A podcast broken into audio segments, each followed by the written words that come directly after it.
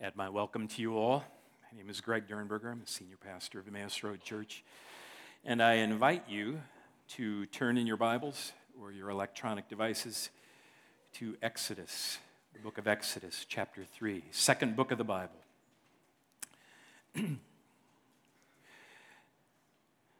Laurie and I were attending what had been advertised as an evening of storytelling and the storyteller got the event started by inviting us, the audience, to stand and introduce ourselves to one another. And uh, his instruction included saying our name along with a word that started with the same letter that communicated something about us. So, um, being the introvert that I am, and thinking hard thoughts about the friend who'd given us tickets, I, uh, I walked over to some stranger and I said, Hi, I'm Greg, the guitar player. and uh, I mean, in the moment, it just seemed less lame than gregarious Greg or less pompous than Gregory the Great or something like that. But, but the, the point of doing it was some of us find it challenging to remember names. That would include me. And by simply adding something descriptive to our name serves the other as a mnemonic device. Someone is more likely to remember, oh, yeah, you're Greg the guitar player, rather than just trying to remember Greg. And, and, and this is significant because, um, as Dale Carnegie of How to Win Friends and Influence People fame so poignantly said, we can make people feel extremely important and valued by simply remembering their name. Our, our, names distinguish us from other people. Our names become a part of who we are. They're more than just a label. Something of our identity is captured in that name. And if that's true for human beings, then what about God's name? If our names are important to us, communicate something about us, then what might God's name mean? What significance does God's name communicate? And, and that is at the heart of Exodus chapter 3, verses 10 through 15, which we're going to give our attention to today.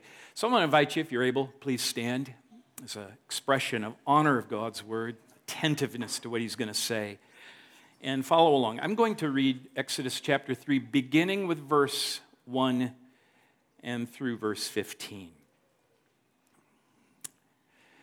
Now, Moses was keeping the flock of his father in law, Jethro, the priest of Midian. And he led his flock to the west side of the wilderness and came to Horeb, the mountain of God. And the angel of the Lord appeared to him in a flame of fire out of the midst of the bush. And he looked, and behold, the bush was burning yet it was not consumed. And Moses said, I'll turn aside and see this great sight, why the bush is not burned. When the Lord saw that he turned aside to see, God called to him out of the bush, Moses, Moses. And he said, Here I am. And then he said, Do not come near. Take your sandals off your feet, for the place on which you are standing is holy ground. And he said, I am the God of your father, the God of Abraham, the God of Isaac, and the God of Jacob. And Moses hid his face, for he was afraid to look at God. Then the Lord said, I have surely seen the affliction of my people who are in Egypt and have heard their cry because of their taskmasters. I know their sufferings, and I have come down to deliver them out of the land of the Egyptians and to bring them up out of the land to a good and broad land, a land flowing with milk and honey, to the place of the Canaanites, the Hittites, the Amorites, the Perizzites, the Hivites, and the Jebusites. And now, behold, the cry of the people of Israel has come to me, and I have also seen the oppression with which the Egyptians oppress them. And now, verse 10. This is our text for today. Come, I will send you to Pharaoh, that you may bring my people, the children of Israel, out of Egypt. But Moses said to God, Who am I that I should go to Pharaoh and bring the children of Israel out of Egypt? He said, But I will be with you, and this shall be a sign for you that I've sent you. When you brought the people out of Egypt, you shall serve God on this mountain. Then Moses said to God, If I come to the people of Israel and say to them, The God of your fathers has sent me to you, and they ask me, What is his name? What shall I say to them? God said to Moses, I am who I am. And he said, Say this to the people of Israel I am has sent me to you. God also said to Moses, Say this to the people of Israel The Lord, the God of your fathers, the God of Abraham, the God of Isaac, the God of Jacob, has sent me to you. This is my name forever. And thus I am to be remembered throughout all generations. This is the word of the Lord. Let's pray.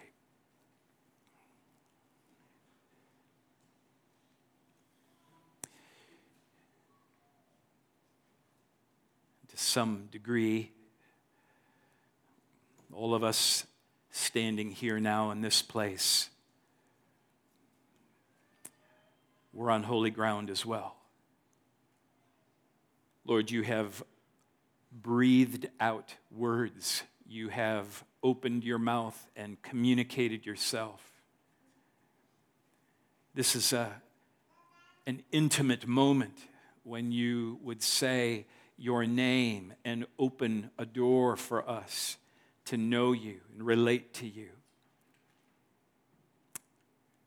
We thank you for that shield, that one who appeals to you, bore wounds so that we might have this moment of standing in your presence, hearing you, relating to you. We pray that the holiness of this opportunity would be brought to bear upon us by the working of your Holy Spirit. And we ask this for the glory of a great Savior our great mediator, our Lord Jesus Christ. Amen. You may be seated. Exodus chapter 3, verses 1 through 9 represents a turning point in the book of Exodus. It's a, it's a turning point in Moses' life, it's a turning point in the history of Israel.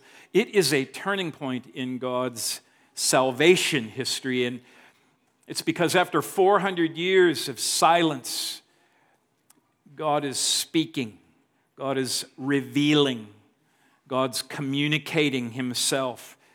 He unveils His nature, He discloses His heart, He tells of His plans. Just recognizing that reality alone should cause us to tremble.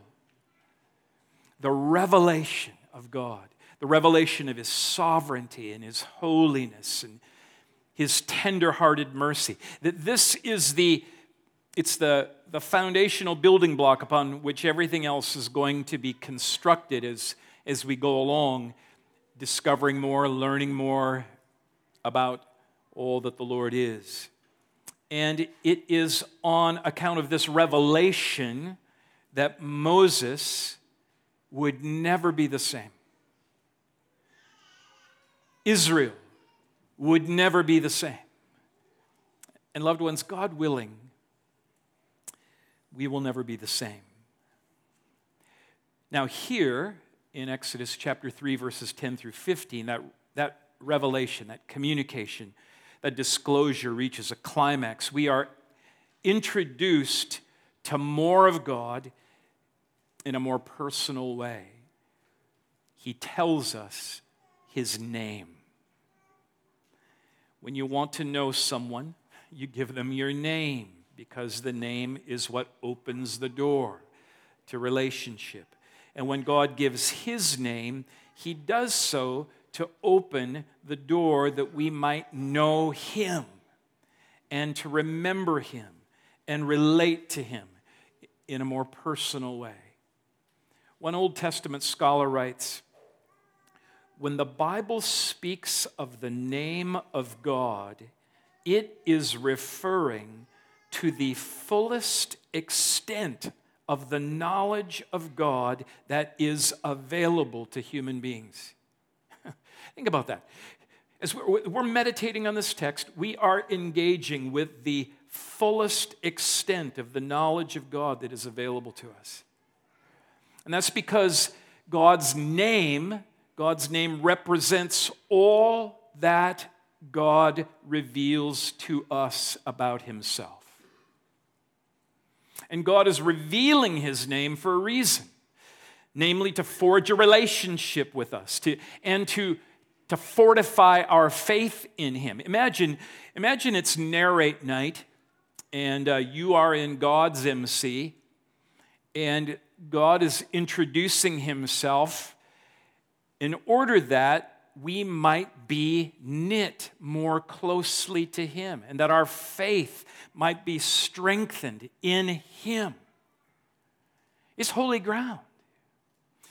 Now, it's crucial that we remember what's going on here, the context. God has God has sovereignly interrupted Moses' life, and God reveals himself to Moses as a holy God. He says, Do not come near.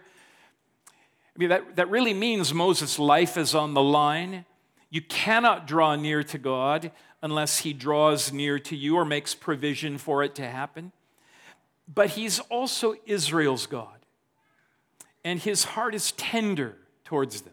He's tender towards their circumstances. He has seen their afflictions. Remember those verbs that are used. He has seen their affliction. He has heard their heart cry. He knows all that they've suffered. And now he has come down to deliver them. In other words, the hour of salvation has arrived. And, and you know, you, you, would sort of expect, you'd anticipate Moses to be pretty fired up about this. You know, Whoa, you know, this, this is it. Stuff's going to happen now. The promise that God made to Abraham back in Genesis 15 to free his people from their affliction, that time has come. What could be more exciting? And then there's verse 10. God says, Come, Moses, I will send you. I'll send you to Pharaoh that you may bring my people, the children of Israel, out of Egypt. You know, Moses, like, excuse me? Seriously? Say what? Hold on. Re- remember, Moses has been on the run from his past for 40 years. He has been living an anonymous life in backwater Midian shepherding his father in law's sheep, away from all the, the politics going on in Egypt, away from Twitter and cable news, away from all this cultural drama. It's just quiet life. Now that peace is interrupted, and it's because God is about to change history. And God's plan for changing history means that Moses will be no sideline spectator. In Exodus chapter 2, we suspected Moses had some sense, at least, of his purpose. I mean, his manhood alone probably said to him, I, I you know, God means for me, me to be a deliverer. But now Moses, now Moses is discovering what his life purpose is all about at 80, at 80 years of age. Now I get it. Now I see. God had created him, God had rescued him, God had shaped him, including those dark and maybe perceived wasted years, prepared him uniquely and specifically for such a time and for such a task as this. He's no longer going to be shepherding sheep, he's going to be shepherding people. And keep in mind, you know, this, is, this is significant. The people that he's going to be shepherding, they're not some, you know, well organized, well oiled machine, you know, some geopolitical entity. The people he's going to lead are a ragtag multitude of just beaten down, worn out, impoverished slaves. Not an army. They're really more like sheep. And God is calling Moses to lead these sheep against the world's greatest superpower. So it's no surprise that, you know, Moses he's going to push back a little bit. He's not, a, he's not a little resistant to God's call. He's questioning God's plan. He's raising objectives, uh, uh, objections to, to God's wisdom. And we see two of the objections here. He, has, he raises several in the rest of this chapter, but, but there are two of them here in verses 10 through 15. And we're actually also going to see how God patiently responds to Moses' objections. And as God responds patiently in that process, we'll discover even more about who God is. But Moses' first objection is expressed in the question Who am I? Moses' immediate reaction to God's call is to, to kind of size himself up against the assignment, and, and he finds himself a little bit short like a lot short. Verse 11, that Moses said to God, Who am I that I should go to Pharaoh and bring the children of Israel out of Egypt? You see that? that for Moses, there are, there are two insurmountable obstacles. One's Pharaoh, the most powerful man and the most powerful nation on earth. And this is, this is not the same Pharaoh as the one in Exodus chapters 1 and 2. You know, there, there's probably a pretty good chance that Moses actually knew the guy. You know, they may have grown up together in the Egyptian court. But more significantly and more likely, it's, it's just the thing that's overwhelming Moses is it's his past. It's his past that haunts him. God, have you, like, have you forgotten that I'm a fugitive from justice in Egypt? I'm a wanted man in Egypt. How do you expect me, of all people, to do this? I'm the last guy on earth for this job. But the second obstacle is Israel itself. Because the last time that Moses was with the Israelites, I mean, he, he was soundly rejected. He'd been trying to be helpful, he'd sought to serve them as a deliverer, and instead he, he fled in panic that his own people would rat on him and turn him in. And so, why are they going to listen to me now after 40 years? Much less follow me anywhere. And God's answer to Moses' objections, his answer is brief and to the point. Verse 12, he said, This is God, but I will be with you. You see what, what God doesn't say? He doesn't pump Moses up with this, hey man, it is your time. This is your moment. He doesn't walk Moses through some long list of all he's got going for him, you know, all of his assets. He doesn't draw attention to how, how these past 40 years have so distinctly prepared Moses for such a time and for such a task as this. He doesn't say, Oh, but Moses, you are going to be so good at this. um, Moses, this is not too big for you. God does not minimize the hugeness of it all. God does nothing. He does absolutely nothing to draw Moses' focus onto himself. Rather, God draws attention to one simple reality I will be with you. God takes Moses' eyes off of himself and points his eyes to a more powerful, a more awesome, a more towering reality, one which makes all other challenges and impossibilities pale. You see, the, the issue at hand in this moment, in this decisive moment in salvation history, it, it is not who Moses is. The issue is who God is. Loved ones, listen. The, the, the question is never ultimately who we are, it's always ultimately who God is. And listen, this is really, really important. From this point on, Exodus chapter 3, from this point on, this promise of God, this promise, I will be with you. The promise of God's presence and power. This is going to be the distinguishing mark and characteristic of the people of God. God's active presence, God's power, His dynamic, discernible power.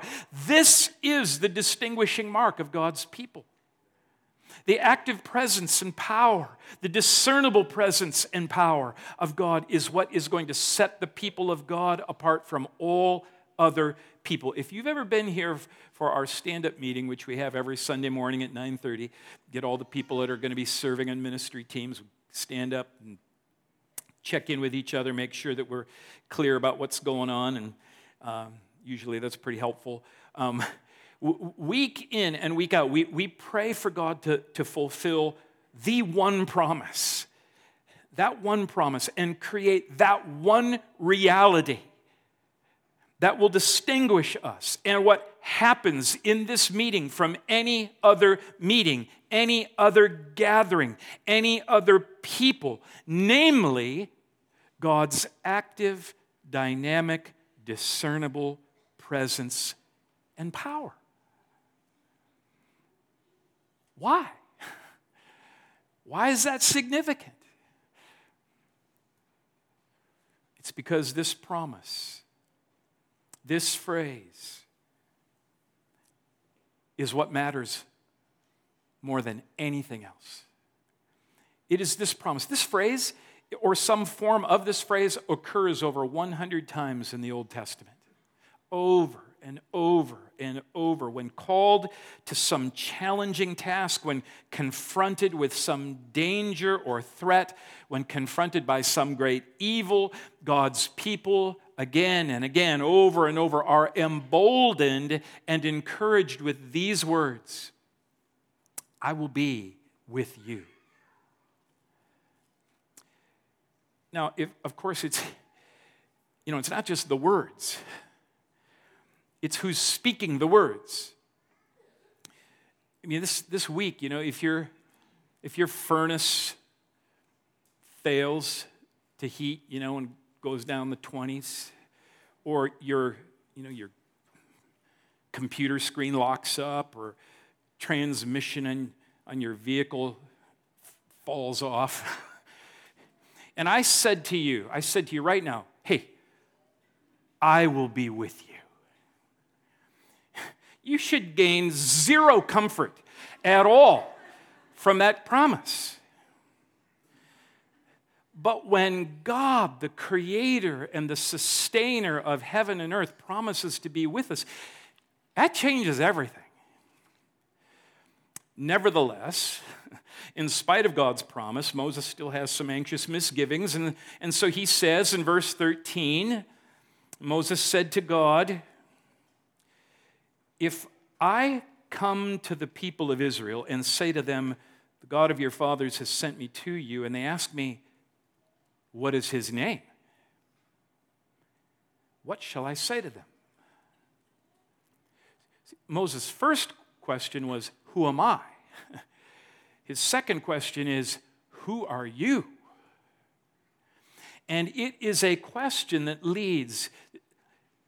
This, this is one of the most holy and mysterious moments in all of Scripture, namely the communication of the very name of God.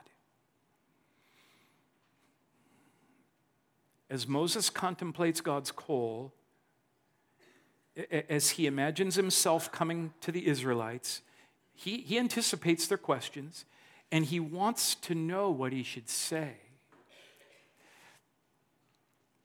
N- names in the ancient Near East carried significance because they pointed to one's nature character. They weren't just a label.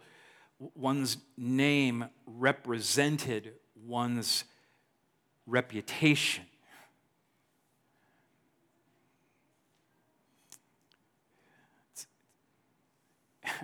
I wasn't, I, I wasn't all that encouraged this last week when I Googled brands you can trust. In the top 10 brands that you can trust are Weight Watchers, Whole Foods, Facebook, There's a laugh. TripAdvisor. How many times we ended up at a restaurant that was just, ah, because we found it on TripAdvisor. Harley Davidson, now that's a good one. Uh, uh, and, and Budweiser. wow. Um, brands you can trust. These are the names you can rely on. I believe that what's underneath Moses' hypothetical situation, it, it's, you know, it's not that these people were completely ignorant about who God is. God may have been a distant memory to them, but the Israelites did know his name. We know that because this name, it runs through the entire book of Genesis. In, uh, rather, the relevant substance to this question is after centuries, centuries of suffering, you can understand this, right? After centuries of suffering, after centuries of bondage, after centuries of oppression, is, are we talking about the same God that our ancestors knew? Is that who you're talking about? We get this, right? You've gone through some hard stuff. Suffering makes this happen to us. Does, does he really remember us? Does he really care about all that we've gone through? And, and, and is he the one that sent you? So, what's in God's name? And it is to this anticipated question, this very relevant question, that God so graciously discloses not only his name, he says his name, but he communicates the meaning of his name as well as the significance of the meaning of his name. And he does so in three parts. Part one God answers this question immediately in a phrase for Moses. Verse 14 God says to Moses, I am who I am. Well, that's not really a name. That, that's, a, that's an assertion that, that sheds light on what, what's in God's name. I am who I am. Second, part two, God answers the question for Israel. And he, verse 14, and he said, Say this to the people of Israel I am has sent me to you. That's, that's just an abbreviated version of I am who I am. I think that basically means that, you know, Moses is showing, you need to show these people the significance of my name, not just for you, but for them also. And then part three, and this is where God finally actually provides his actual name. God also said to Moses, Say this to the people of Israel the Lord has sent me to you.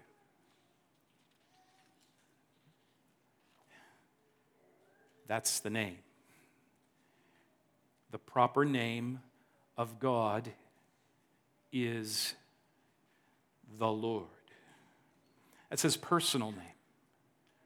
It's the special name of which God, it's the special name of God which he gives to his people that opens this door to relationship with him. And this name, the Lord, it's going to occur over 6,000 times in the Old Testament. How do you get Lord, L O R D, from I am? Well, be, behind the word Lord are four letters Y H W H. That's the name.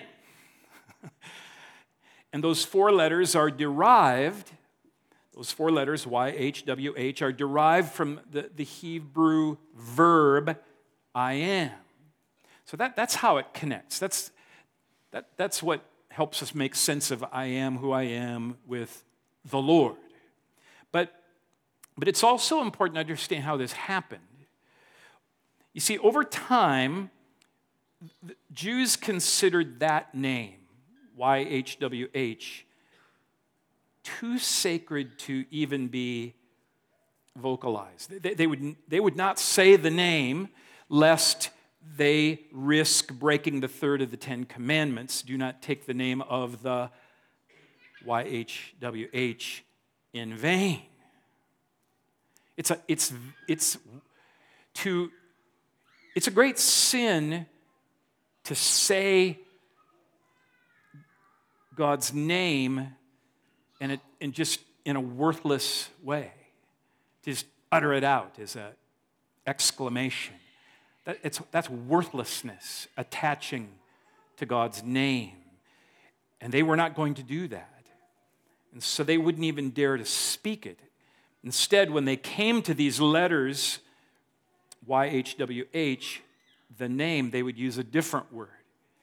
Maybe you, have, you know that word or you've heard that word. It's the word Adonai.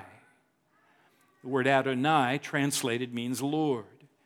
And over time, this is really over centuries, over millennia later, we still use that traditional translation Lord. We don't say the name. And so you see, in your English Old Testaments, every time you see that word Lord in all capital letters, it, it, its meaning is not merely, you know, like master, commander, or governor, or authority, or whatever. It is the translation of the divine name. If I might say it reverently, Yahweh. That's the name. What does it mean? What is God saying about who He is when He says, I am who I am? And, and listen, this, you start digging into this stuff and you just realize this is a unbelievable realm of unresolved thinking. There is probably no phrase that has been more debated among both Christian and Jewish scholars for centuries than the meaning of I am who I am. Which actually tells us something, doesn't it? Why is there so much debate about what this means? Why is it so unexplainable?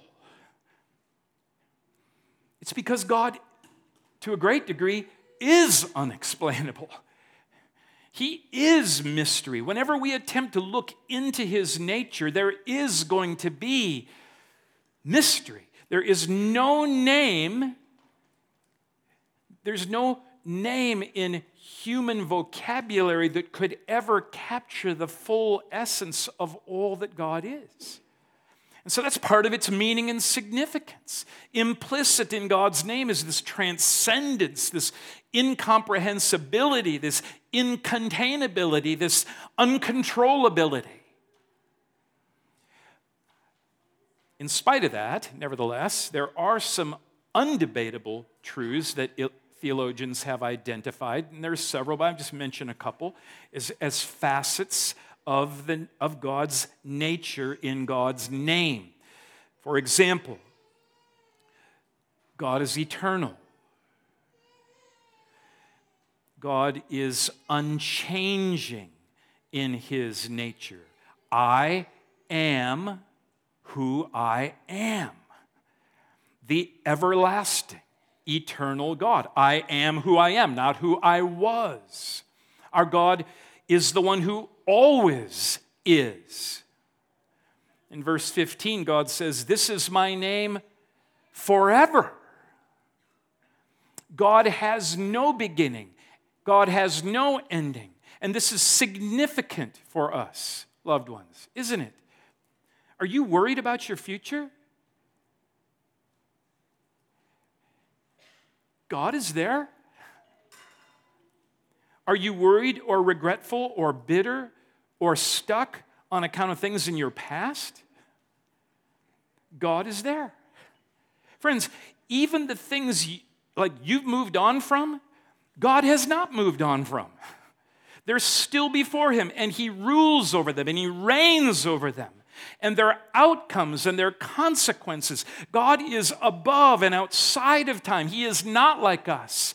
We're, I'm wasting away, He's not. We are so caught up in the moment. And God is not. Because God is eternal. God's also independent.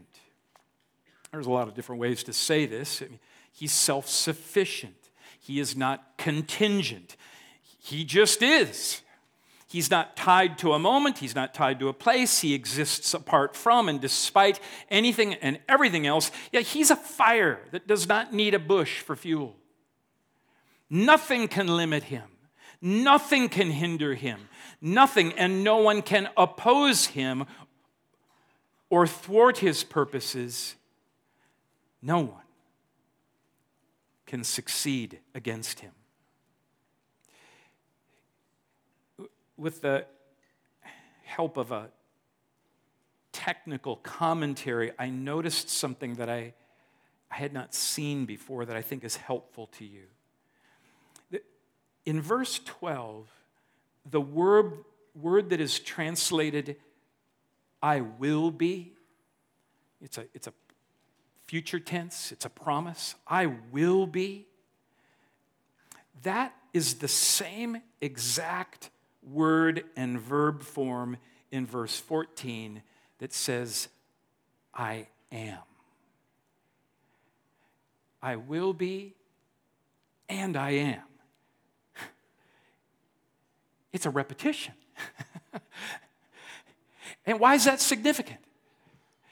Because the one who promises to be with his people, with a people that he chooses, is the very God whose actual nature is to be present with a people he chooses. Or let me say it another way God's very name is a promise of his dynamic presence with his people and his active power for his people. God's promise and God's name, they offer a double assurance to Moses and a double assurance to God's people. And it forever reminds us of God's action on our behalf. It's His promise and His nature. That's why verse 15 says, Thus I am to be remembered this way throughout all generations. So, what's in God's name? Loved ones, God's name is a promise to us of fellowship and to a promise of care, a promise of rescue, a promise of support, a promise of hope, of final rest and joy in His presence forever. For, and, and, and here's what I think is astonishing for all the riches of this promise of God's presence and power, it will never exhaust the meaning of his name. There's always going to be more. Throughout the rest of the Bible, God will continue to unfold the meaning and the significance of his name until what he revealed in part just to Moses and then to Israel, he will reveal in fullness in the person of Jesus Christ. In the coming of Jesus Christ, the name of God will reach its full expression. In his incarnation, Jesus revealed the fullness of God's promise to be with his people. The Word becomes flesh and dwells among us, Emmanuel, God with us. That's why Jesus says over and over things like, I am the bread of life. I am the light of the world. I am the good shepherd. I am the resurrection and the life. I am the way and the truth and the life. Over and over, he means for us to hear, I am is with you. And in John chapter 8, I mean, he just completely blows all the fog away, making this just incredible claim. Jesus said to them, Truly, truly, I say to you, before Abraham was, I am. Loved ones, Jesus came to earth, lived a perfect life, and he died n- not to free us from human slavery, but to free us from bondage to sinning and dying. And in his resurrection, he leads all of God's people, people from every tongue and tribe and nation and language, in a second exodus out of sin and into life and into forgiveness and into the eternal pleasure of God's presence forevermore. And this is why God has highly exalted Jesus and bestowed on him the name that is above every name, so that at the name of Jesus, every knee should bow in heaven and on earth, and every tongue confess that Jesus is who? Lord. Jesus is Lord. To the glory of God the Father. Let's pray.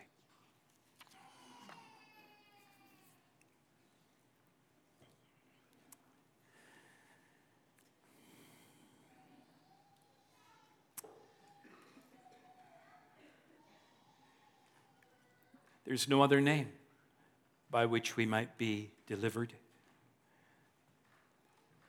There's no other name by which we might be rescued. There's no other name by which we might be saved. And if you have called on the name of the Lord Jesus, if you have trusted in this name, the name of Jesus, who is, this is who God is for you forever. If you have not yet called on his name, turn to him now. call upon Him in the trouble of your guilt and heartache and regret and brokenness and enslavement to sinning. He will save you. He will be with you. There is no other like him. Whatever else, whoever else you have trusted and relied upon to deliver you, to satisfy you, our Lord Jesus is better. He is better. And so we, we turn to you, Lord Jesus, in our weakness and we entrust ourselves to you. Let's stand together.